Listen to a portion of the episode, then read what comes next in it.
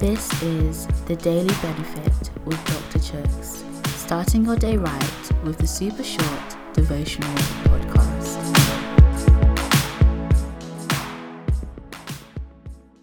Hey guys, today's reading is taken from Acts chapter 20 verse 37. They all cried as they embraced and kissed him goodbye. Wow, what an emotional chapter. Firstly, the horror and the fear as Eutychus, a young man in Troas, fell out of the window of a high-rise building whilst Paul was speaking, followed by the sheer jubilation that would have followed when he was discovered to be alive and well. Then, later on, we have tears. There's an emotional farewell from Paul, who's saying goodbye to the people of Asia.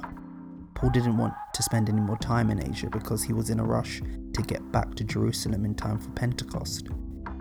It was an emotional time. They knelt down together to pray and embraced one another with hugs.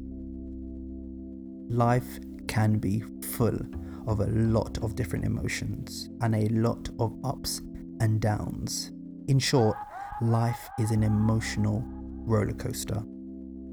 And I think this chapter does well to remind us that we're humans and it's 100% normal to have and express emotion. In fact, evidence shows that emotion bottled up can be damaging in the long run to our bodies and general well-being. Paul spoke to the believers though. He gave them hope. Likewise, this chapter is a reminder to us that when the emotions are low and you feel like you're in a valley, there is strength and comfort knowing that God is with us. Purpose remains, hope persists, and life continues. God reminds us in Revelation chapter 21 verse 4 that there will come a time when there will be no more crying. Wow, what a promise.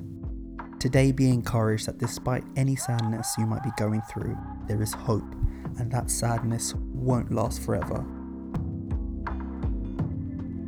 Pray with me. Lord, thank you that you're with me through life's ups and downs and emotional moments. Encourage me today, Lord. In Jesus' name. Amen.